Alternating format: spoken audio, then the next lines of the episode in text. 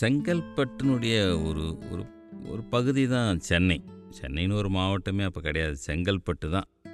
செங்கல்பட்டு மாவட்டம்னாவே நமக்கு தெரியும். அது ஏரிகள் மாவட்டம். இங்கே வந்து பெரிய வற்றாத ஆறுகள்லாம் இல்லை. எல்லாமே மழை நீர் வ- வடிகால் ஆறுகள் தான் எல்லாமே. அதனால் இங்கே ஏரிகள் மாவட்டம் இது. அதுபோல் செங்கல்பட்டில் இருந்ததில் ஒரு ஒரு நாற்பது ஏரிகள் வந்து சென்னை மாவட்டத்துக்குள்ளே இருந்தது. செங்கல்பட்டில் ஒரு நூற்றுக்கணக்கான ஏரினா அதில் ஒரு நாற்பது ஏரி சென்னை மாவட்டம்னு பிரித்த போது அதில் இருந்துச்சு. அதனால தான் நமக்கு நிறைய இடத்துல இப்போ ஏதாவது கல்யாண பத்திரிக்கைலாம் போடுவாங்க. ஏரிக்கரை பஸ் ஸ்டாப்பில் இறங்குவோம்னு. அங்கே இறங்கி பார்த்தா ஒரு ஏரியும் இருக்காது ஒன்றுமே இருக்காது. நிறைய இடத்துல அது நடக்கும். ஒரு குளக்கரை பஸ் ஸ்டாப்னு போட்டிருப்பான் அங்கே ஒரு குளமும் இருக்காது. அது ஒரு மகாலட்சுமி நகர்னு தான் போட்டு வச்சுருப்பான். இப்படி அவ்வளோ ஏரிகளும் வந்து இங்கே அந்த நீர் ஆதாரங்கள் எல்லாத்தையுமே ஒரு ஆதாரமும் இல்லாமல் அடிச்சிட்டாங்கன்னு தான் சொல்லணும். அப்படி செங்கல்பட்டு என்னுடைய ஒரு பகுதியாக இருந்த இந்த சென்னை மாவட்டத்தில் அத்தனை ஏரி நமக்கு இப்போ தெரிஞ்ச வரைக்கும் சென்னையை ஒட்டி இருக்கிற ஏரியில் பூண்டி ஏரியோ புழல் ஏரியோ சோழவரம் ஏரியோ செம்பரம்பாக்கம் ஏரியோ நம்ம பெருசாக அடிக்கடி பத்திரிக்கையில் பார்ப்போம். சென்னைக்கு குடிநீர் தர ஏரிகளாக இருக்கிறதுனால. அது தவிர வேசார்பாடி ஏரி இருக்குது அது பக்கத்தில் பொன்னேரி இருக்குது முகப்பேரில் ஒரு பெரிய ஏரி இருக்குது ஏரி ஸ்கீம்னு அங்கே ஒரு பெ- ஒரு பெரிய நகரம் தான் வந்துடுச்சு மறுபடியும். ஏரி ஸ்கீம்னு போட்டு அரசாங்கமே அதை வந்து அதுக்குள்ளே வீடுகளை கட்டிடுறாங்க தேனாம்பேட்டையில் ஏரி இருந்தது. மேடவாக்கத்தில் இருந்துச்சு. பள்ளிக்கரணியில் ஒரு பெரிய சதுப்பு நில ஏரி. போரூரில் ஒரு பெரிய ஏரி இருக்குது ஆவடி ஏரி. பெருங்களத்தூர். கல்லுக்குட்டை ஏரி.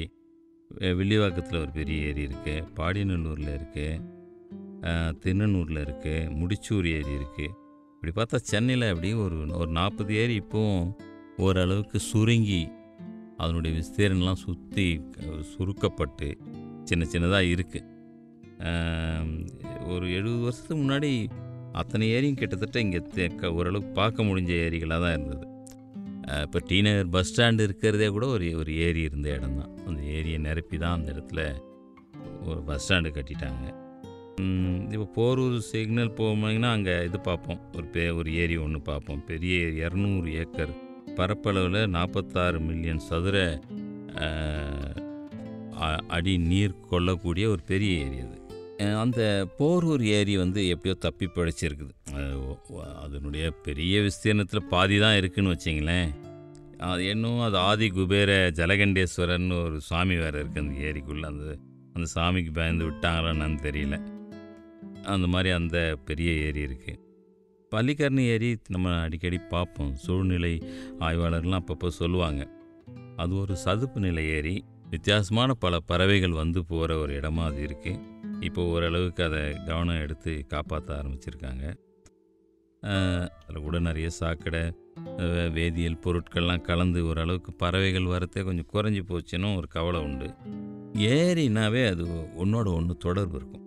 ஒரு ஏரியிலேருந்து இன்னொரு ஏரிக்கு நிச்சயமாக தொடர்பு இருக்கும். அது அந்த ஒரு ஏரி நிரம்பினதும் அந்த ஏரிக்கு போகிறதும் அந்த ஏரியில் நீர் இருக்கும்போது இதுக்கு வர்றதுமான ஒரு தொடர்புலாம் இருந்தது. அது வந்து நீருக்கு அடியில் அந்த மணல் பாங்கு இருக்கு இல்லையா? அதன் மூலமாக நடந்துச்சு. இப்போது நம்ம கொஞ்ச நாள் முன்னாடி பார்த்தோம் மயிலாப்பூர் அந்த குளம் இருக்க சுத்தமாக வறண்டு போச்சு. அதுக்கு என்ன காரணம் அப்படின்னு சொல்லி தொண்ணூறுகளில் ரொம்ப அது கா ஒரு வறண்டு பசங்களாம் கிரிக்கெட் ஆடிட்டுருப்பாங்க அதில். எதுக்கு அந்த மாதிரி வறண்டு போச்சு? திடீர்னு யோசித்த போதே அது ராஜா அண்ணாபுரம் அண்ணாமலைபுரம் இருக்கு இல்லையா? அங்கே இருக்கிற ஒரு சின்ன குட்டை ஒரு குளத்தை வந்து மூடிட்டாங்க. அதை மூடின இங்கே தண்ணி நின்று போச்சு. அது வந்து அப்போ தான் தெரிஞ்சது ஒரு ஒரு ஏரிக்குள்ளேயும் இருந்த ஒரு கனெக்ஷன் வந்து.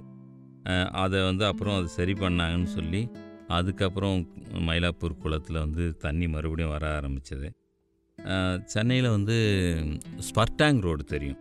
உங்களுக்கு ஸ்பர்டாங் ரோடு அப்படின்னாவே அது வந்து ஒரு ஒரு குளத்து பே பேரால் தான் வந்தது. அது வந்து அந்த குளம் வந்து பார்த்திங்கன்னா குதிரையினுடைய அந்த குழம்பு போல் இருக்கும். அதனால தான் ஸ்பர் டேங்க்னு சொன்னாங்க அது. பேரே ஆங்கிலத்தில் ஸ்பர்னா குதிரைன்னு சொல்லுவாங்க. அதனால் குதிரை குழம்பு சாலைன்றது தான் அதுக்கு பேர் ஸ்பர்டாங் ரோடு. அந்த ஏரியில் இப்போ ஓரளவுக்கு தண்ணி வச்சு ஏதோ அங்கே மீன்லாம் வளர்த்துட்ருக்காங்க. அதான் அந்தவும் ரொம்ப மிக பிரம்மாண்டமாக இருந்த அந்த ஏரி வந்து இப்போ சின்ன ஒரு மீன் வளர்ச்சித்துறையினுடைய கட்டுப்பாட்டில் ஒரு சிறிய குளமாக இப்போ இருக்கிறத நம்ம பார்க்குறோம். சென்னையில் இருந்த நீர் ஆதாரங்கள் இருக்குல்ல சென்னையின் ஒரு ஏரி மாவட்டம் என்பதற்கான ஒரு ஆதாரங்களாக இது இப்போ கண்ணில் பட்டுட்ருக்கு இவையெல்லாம் கண்ணில் பட்டுட்ருக்குது